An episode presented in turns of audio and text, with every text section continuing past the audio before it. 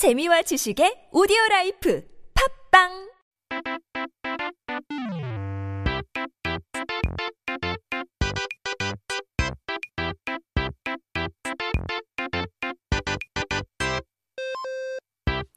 It's time for our word of the day. 그렇다면 사전을 한번 펼쳐볼까요? 오늘의 첫 번째 단어는 바로 짐작 인데요. 우리 지님들은 짐작이라는 단어가 어디서 온 단어인지 짐작할 수 있나요? 저는 짐작도 되지 않은데요. Uh, I don't know if you guys can guess where the word 짐작 came from. I can't even guess, predict, expect, 짐작, the word. Now, in any case, 짐작 has relations to alcohol. 짐작이라는 단어는 술과 관련이 있다고 하는데요. 이건 짐작 못하셨죠? Bet you didn't 짐작 this. 이제 짐작을 풀어보면 헤아리는 뜻의 짐과 술을 따른다는 뜻의 작. 이 합쳐진 단어이라는 것을 알 수 있는데요. 술 따르는 것을 헤아린다는 거죠. So if you break down the word 짐작, it's combined with 짐, which means to figure out or understand, and 작, to pour the drink. So figuring out how to pour the drink is what we call 짐작, so to say. Interesting indeed. 어린 지니님들은 익히 아시겠지만 우리 술 문화를 보면 술을 너무 가득 따라도 안 되고 너무 적게 따라도 안 되잖아요. 딱 적당히 따르는 게 예의죠.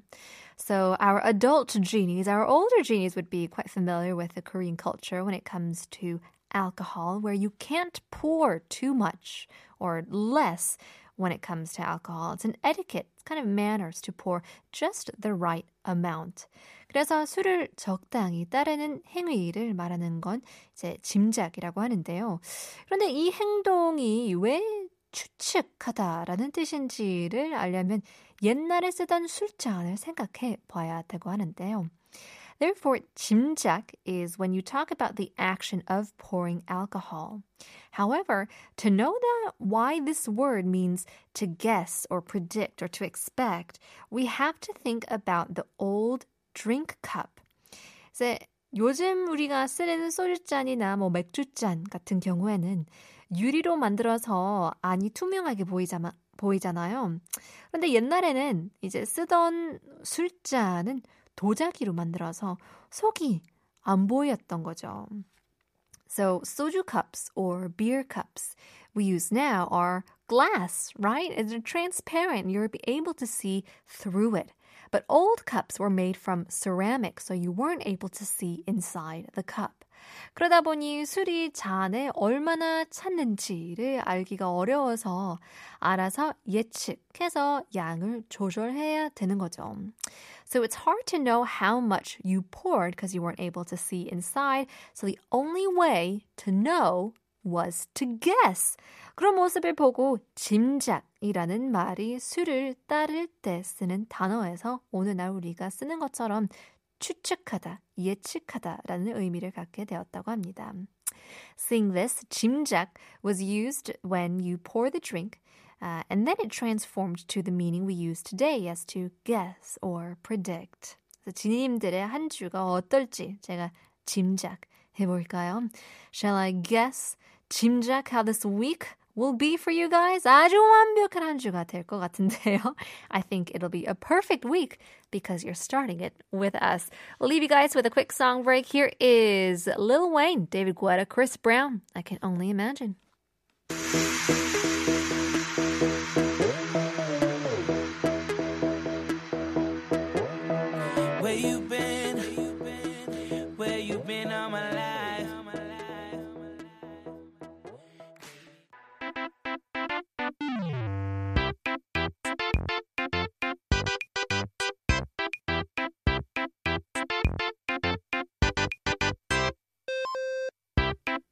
It's time to take a look at our second word of the day. 두 번째 단어는 바로 부하인데요.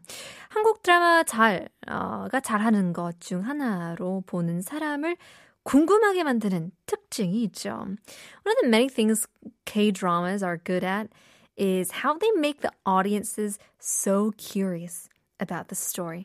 뭐 달달한 연애 장면도 잘 만들지만 특히 부하가 치밀어 오르는 장면을 진짜 잘 만들어서 보는 사람이 화를 내면서도 다음 화를 볼 수밖에 없게 만드는 것 같은데요. They're so good at making sweet, lovely scenes, but they're also so good at making scenes where you surge out your 부하 uh, that it makes you want to watch the next episode even while you are so angry. 그런데 우리는 화가 난다는 표현으로 열받는다 표현 외에도 부화가 난다, 부화가 치민다 라고 이야기하기도 하잖아요. 그러면 여기서 부화가 뭐길래 치밀면 화가 난다는 뜻인 걸까요?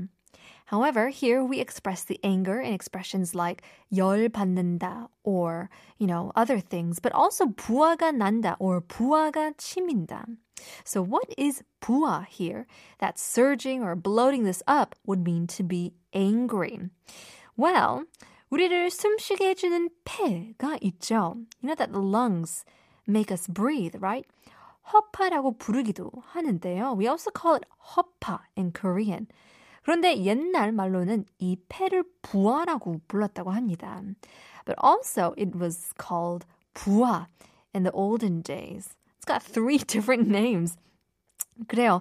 부하가 어, 폐인인 걸 알겠는데 폐가 치밀면 화가 나는 거라니 잘 이해가 안 가는데요.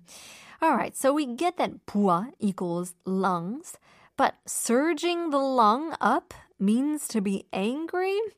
Doesn't really add up, does it? 그래서 이건 우리 몸이 어떻게 움직이는지를 알아야 하는데요. 화가 나면 어떻게 되죠? 이제 씩씩거리면서 숨을 기쁘게, 가쁘게 어, 이제 쉬게 되죠. 실제로 화가 나면 숨을 크게 들어 마셔서 폐가 크게 불어나게 되는데요. So to understand this, we have to understand the physics in our body. So what happens when you get angry? You start to breathe heavily. You start to pant. You actually inhale more than normal, and your lungs will puff up when you get angry. 자, 화났을 때 우리 몸에서 일어나는 변화를 빗대어 이제 표현으로 부하가 치민다라는 말을 쓰게 되었다고 하는데요. So we started to use this expression as 부하가 치민다 in comparison to the changes we experience when we are angry.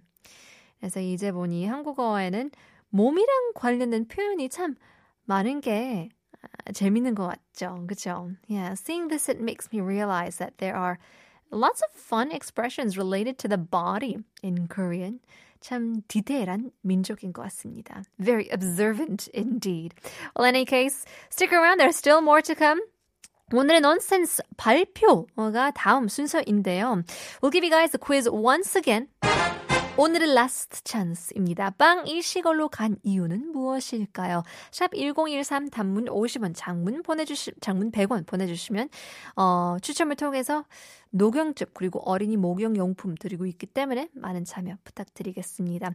여러분의 문자 그리고 사연 정답 그리고 of course 신청곡을 받고 있기 때문에 What song do you want to listen to next? Here's Oasis. Don't look back in anger.